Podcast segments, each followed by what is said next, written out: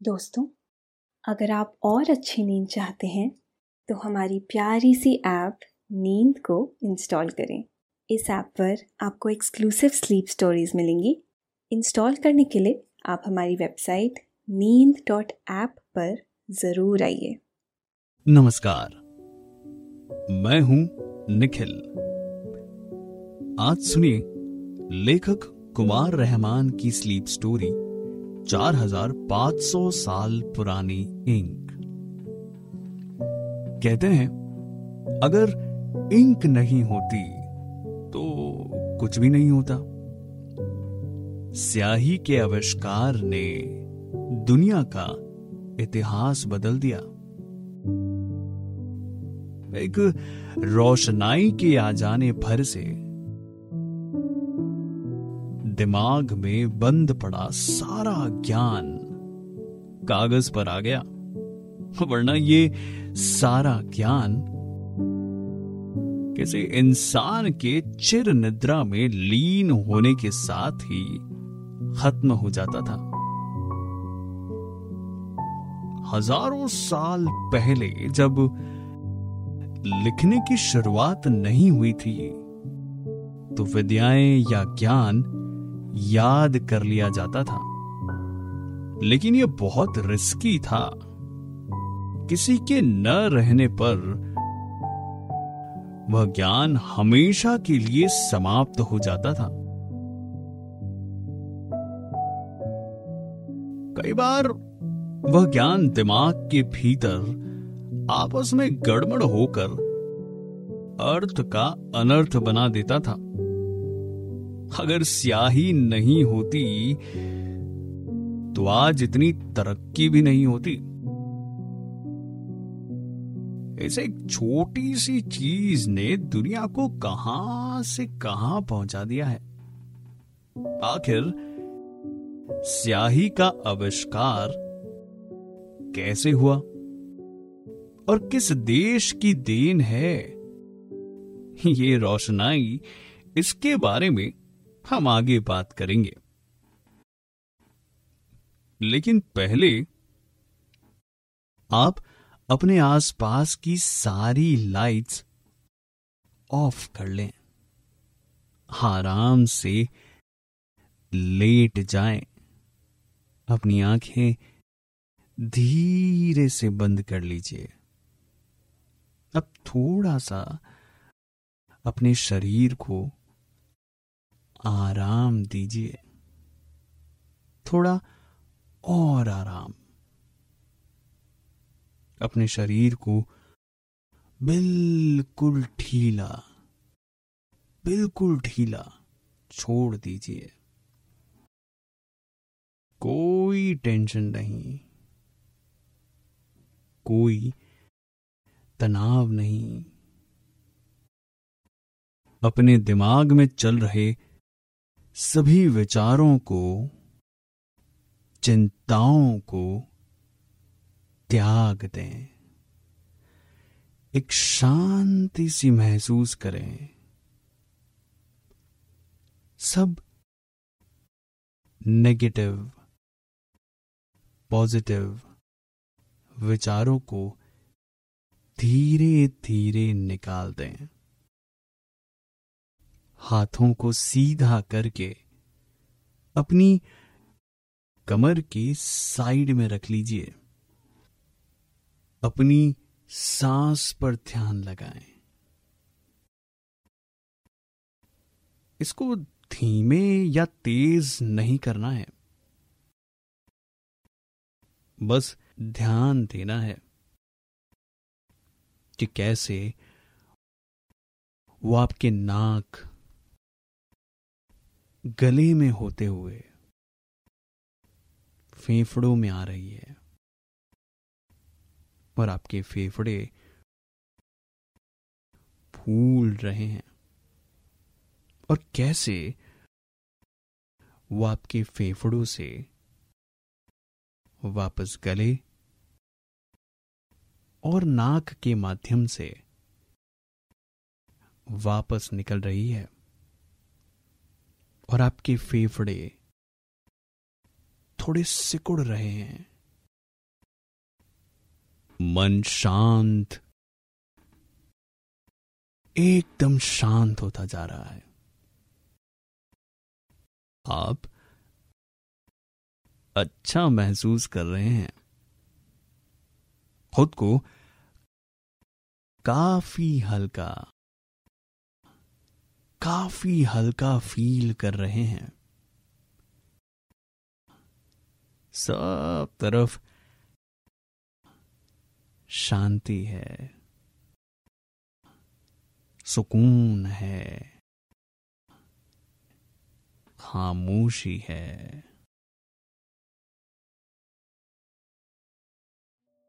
दुनिया में जितने तरह के रंग हैं, वो सारे रंग आज इंक की शक्ल में मौजूद हैं।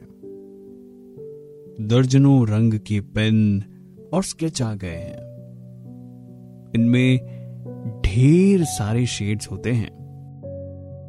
हरा, लाल, पीला, नीला, मजेंटा, आसमानी यानी दर्जनों कलर हैं। इनका यूज़ लिखने के साथ ही चित्र बनाने में भी किया जाने लगा है। हज़ारों साल पहले लिखने या चित्रकारी के लिए जो स्याही इस्तेमाल होती थी, वो सिर्फ़ काली ही होती थी। स्याह मतलब काला। और इसी से स्याही शब्द बन गया।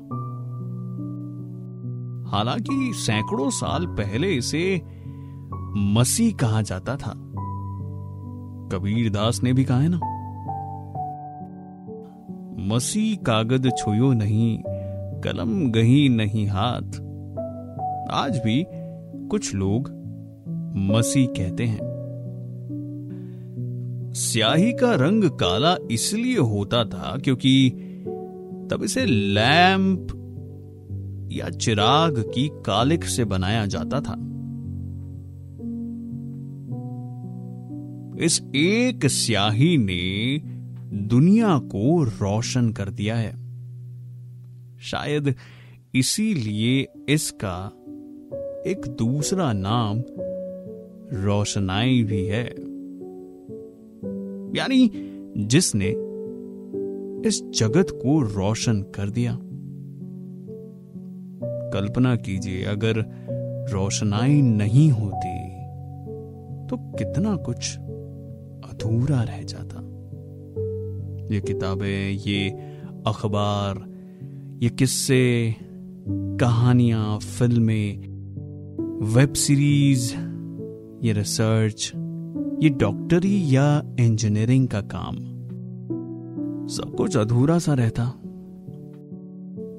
बल्कि यूँ कहें कि सारा ज्ञान ही सिर्फ़ रटने तक ही सीमित रह जाता। पुराने जमाने की तरह फिर धीरे धीरे यह ज्ञान खत्म हो जाता। या फिर सुनाने, बताने में यह ज्ञान अपना रूप ही बदल लेता। पुराने जमाने में जब लिपियों का आविष्कार नहीं हुआ था तो रटकर ही ज्ञान का आदान प्रदान किया जाता था। हमारे मनीषी और ज्ञानी जन, ग्रंथ जितना लंबा चौड़ा ज्ञान रट लिया करते थे। ज्ञान को इसी तरह बचाकर जीवित रखा गया था। इसका एक साइड इफ़ेक्ट भी था। अक्सर मन मस्तिष्क से कुछ चीज़ें मिस हो जाती थी। और कुछ बातें एक्स्ट्रा जुड़ जाती थी। कई बार यह ज्ञान आपस में इस कदर घुल मिल जाता कि अर्थ ही बदल जाते। इसे आप आज भी देख सकते हैं। पुराना कोई भी किस्सा अलग अलग भाषा और अलग अलग राज्यों में विभिन्न तरीके से ही सुनाया जाता है।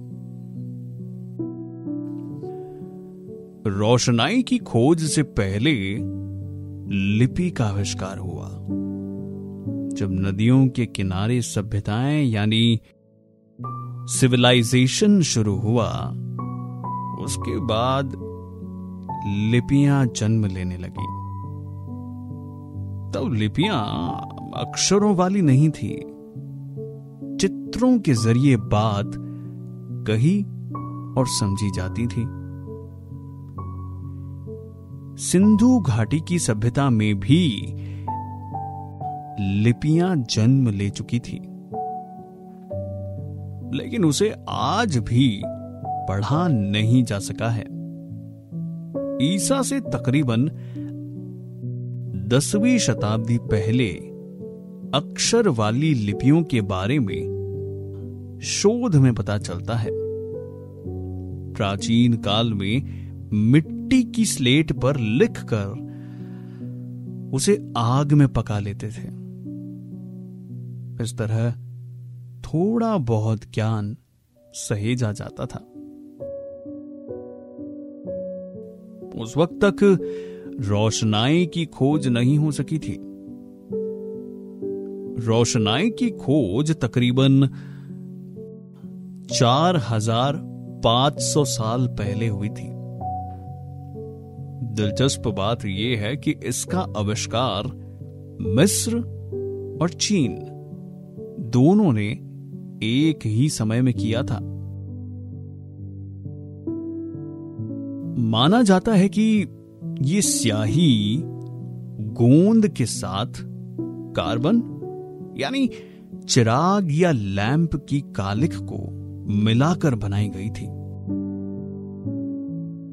इसे डंडाकार में बनाकर सुखा लिया जाता था। जब भी कुछ लिखना होता था तो इसे पानी में डुबो डुबो कर लिख लिया जाता था। शोध बताते हैं कि चीन में टीएन लीचू नाम का एक शख्स था, जिसने सबसे पहले स्याही बनाई थी। उसने भी दीपक से निकली कालिक से स्याही बनाई थी। प्राचीन मिस्र में स्याही का इस्तेमाल लिखने और रेखा चित्र बनाने के लिए किया जाता था। शोध बताते हैं कि मिस्र के निवासियों ने गेरू मिलाकर लाल रंग की रोशनाई भी बना ली थी। प्राचीन काल में चीन के लोगों ने पौधों के रस को मिलाकर स्याही बनाई थी। इसका इस्तेमाल वो रेशम और कागज़ की पेंटिंग के लिए करते थे। चीन के लोग सबसे टिकाऊ स्याही चीड़ के पुराने पेड़ों के रस से बनाते थे। उन्होंने हाइड ग्लू, कार्बन ब्लैक कालिक और बोन ब्लैक पिगमेंट के मिश्रण से भी स्याही बनाई थी। कहते हैं, प्राचीन काल में बनाई गई चीनी स्याही मिस्र के मुकाबले ज़्यादा बेहतर थी। लोग ग्रेफाइट जैसी चीज़ों के साथ पौधों और जानवरों की चर्बी मिलाकर वैसे तैयार करते थे। उसे पानी के साथ मिलाकर ब्रश से लिखते थे, या फिर चित्र बनाने में इस्तेमाल करते थे। सबसे अच्छी स्याही देवदार के पेड़ की गोंद से तैयार करते थे। और यही स्याही टिकाऊ भी सबसे ज़्यादा थी। बाद में दुनिया भर की प्राचीन सभ्यताओं ने लेखन और चित्रकारी के लिए स्याही की न सिर्फ़ अपने तरीके से खोज की, बल्कि उसका इस्तेमाल भी शुरू किया। माना जाता है कि सभी सभ्यताओं की शुरुआती स्याही। दीपक या लैंप की कालिक से ही बनाई गई थी। इसकी वजह भी साफ़ है। क्योंकि रोशनी के लिए दीपक का इस्तेमाल हर जगह होता था और कालिक आसानी से उपलब्ध भी थी। ऐसा भी कहा जाता है कि ऑक्टोपस से निकली स्याही का इस्तेमाल लेखन के लिए किया जाता था। ऑक्टोपस, खतरा देखकर अपने शरीर से स्याही जैसा एक तरल पदार्थ निकालता है। इससे हर तरफ़ कालिमा छा जाती है।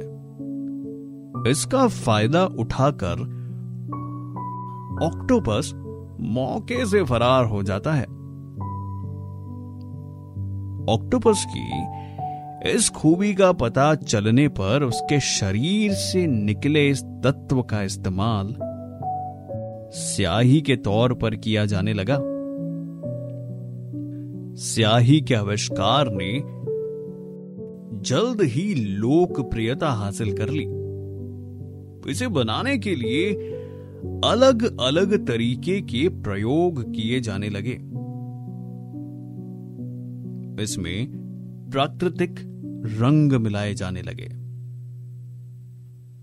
इससे कुछ और रंग की रोशनाई तैयार हुई। इसे पक्का करने के लिए भी कई सारे प्रयोग किए जाने लगे। इस नुस्खे में अखरोट लोहे का चूरा और गोंद जैसी चीज़ें भी मिलाई गई। बाद में इनमें जली हुई हड्डियाँ भी मिलाई जाने लगी। यही नहीं, स्याही में खुशबू पैदा करने के लिए कस्तूरी तक मिलाई गई।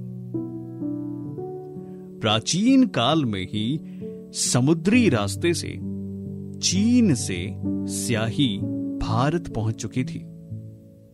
यहाँ इसका इस्तेमाल इस कदर बढ़ा कि इसका नाम ही इंडिया इंक पड़ गया। इसे कुछ लोग चाइना इंक के नाम से भी पुकारते हैं।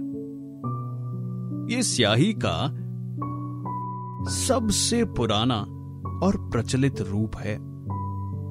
अभी भी जापान और चीन के लोग एक छोटे ब्रश के साथ इस इंक का इस्तेमाल करते हैं। आर्किटेक्ट और इंजीनियर, इस स्याही का उपयोग इसके चमकीले रंग और लंबे वक्त तक टिकाऊ रहने की वजह से आज भी करते हैं। रिसर्च ये बताती है कि भारत में ईसा से चौथी शताब्दी ईसा पूर्व स्याही का इस्तेमाल किया जा रहा है। उस वक्त इसे मसीह कहा जाता था। इस स्याही से भारतीय दस्तावेजों का पता चीन के शिंजियांग इलाके से चला है। तमिल और अन्य द्रविड़ भाषाओं में स्याही और नुकीली सुई से लिखने की कला प्राचीन काल से आम थी। प्राचीन भारत में कई बौद्ध और जैन संप्रदाय की बातों को स्याही से लिखा गया था। अपने देश भारत में स्याही चौथी शताब्दी ईसा पूर्व से बनाई जाने लगी थी। ये स्याही जली हुई हड्डियों, टार और पिच से बनाई गई थी। यूनानियों और रोम के लोगों ने कालिक और गोंद को पानी में मिलाकर स्याही बनाई थी। लोहे के चूरे को टैनिक एसिड के साथ मिलाकर भी स्याही का निर्माण किया गया। यह स्याही ज़्यादा लोकप्रिय नहीं हो सकी। इससे कुछ दिनों बाद कागज़ खराब होने लगता था। बारहवीं सदी में यूरोप में नागफनी से भी स्याही बनाई जाती थी। जैसे जैसे तकनीक विकसित हुई, कई तरह की स्याही बनाई जाने लगी। बाद में रासायनिक और पेट्रोलियम पदार्थों से भी स्याही बनाने की शुरुआत हुई। केमिकल बेस्ड स्याही जल्दी सूख जाती थी। इसके साथ ही इसका रंग पुख्ता होता था। इस स्याही का इस्तेमाल न्यूज़ पेपर्स में किया जाने लगा। इसकी वजह वही थी, यानी स्याही का जल्दी से सूख जाना। पेट्रोल की कीमतें बढ़ने पर सत्तर के दौर में दूसरे विकल्प आजमाए जाने लगे। एक स्याही ऐसी भी है जो आसानी से छूटती ही नहीं है। और वो है, चुनाव के वक्त उंगलियों पर लगाई जाने वाली स्याही। ये स्याही इस बात का रिकॉर्ड होता है कि आप वोट डाल चुके हैं। स्याही लगी इस उंगली के साथ आपने सेल्फी तो ज़रूर ली होगी। ये एक ऐसी स्याही होती है जिसका असर उंगलियों पर बहत्तर घंटे तक रहता है। यानी बहत्तर घंटे से पहले इसे मिटाया नहीं जा सकता। ये खास स्याही बाज़ार में नहीं मिलती। चुनावी धांधली रोकने के लिए उन्नीस सौ बासठ से इस स्याही का इस्तेमाल शुरू किया गया था। इस स्याही का निर्माण भारत स्थित Mysore paint and varnish limited नाम की एक कंपनी करती है। मैसूर प्रांत के महाराज नलवाड़ी कृष्ण राजा वड़यार ने इस कंपनी की शुरुआत 1937 में की थी। यह कंपनी पेंट के साथ ही इलेक्शन इंक भी बनाती है। इसकी सप्लाई सिर्फ़ चुनाव आयोग को ही की जाती है। इसके अलावा कंपनी इस इंक का निर्यात कई देशों में करती है। आखिर इस स्याही में ऐसा क्या होता है कि ये किसी भी हाल में नहीं मिटती है? दरअसल, इलेक्शन इंक को बनाने के लिए सिल्वर नाइट्रेट को यूज़ किया जाता है। सिल्वर नाइट्रेट केमिकल को इसलिए इस्तेमाल किया जाता है क्योंकि पानी के संपर्क में आ जाने के बाद सिल्वर नाइट्रेट काले रंग का हो जाता है। उससे पहले भी, लेकिन उसमें एक केमिकल रिएक्शन होता है। वोट डालने के बाद ये इंक उंगलियों पर लगाई जाती है। जब ये इंक उंगली पर लगाई जाती है तो सिल्वर नाइट्रेट शरीर में मौजूद नमक के साथ मिलकर सिल्वर क्लोराइड बनाता है। इस तरह से स्याही पक्की पड़ जाती है। उंगली पर लगने के बाद सेकंडों में सूख जाती है। उसके बाद इसे चाहे साबुन से धोया जाए। या किसी दूसरी चीज़ से छुड़ाने की कोशिश की जाए, ये हल्का ज़रूर पड़ जाती है, लेकिन छूटती फिर भी नहीं है। जब स्किन सेल डेड हो जाते हैं तो ये उनके साथ धीरे धीरे उतर जाती है। अभी आपने सुनी इंक की खोज की कहानी। अब आपके सोने का वक्त हो गया है। आपकी आँखें धीरे धीरे बंद होती जा रही हैं। नींद आपकी पलकों को बोझिल बना रही है। आप आहिस्ता आहिस्ता नींद की वादियों में उतरते जा रहे हैं उतरते जा रहे हैं।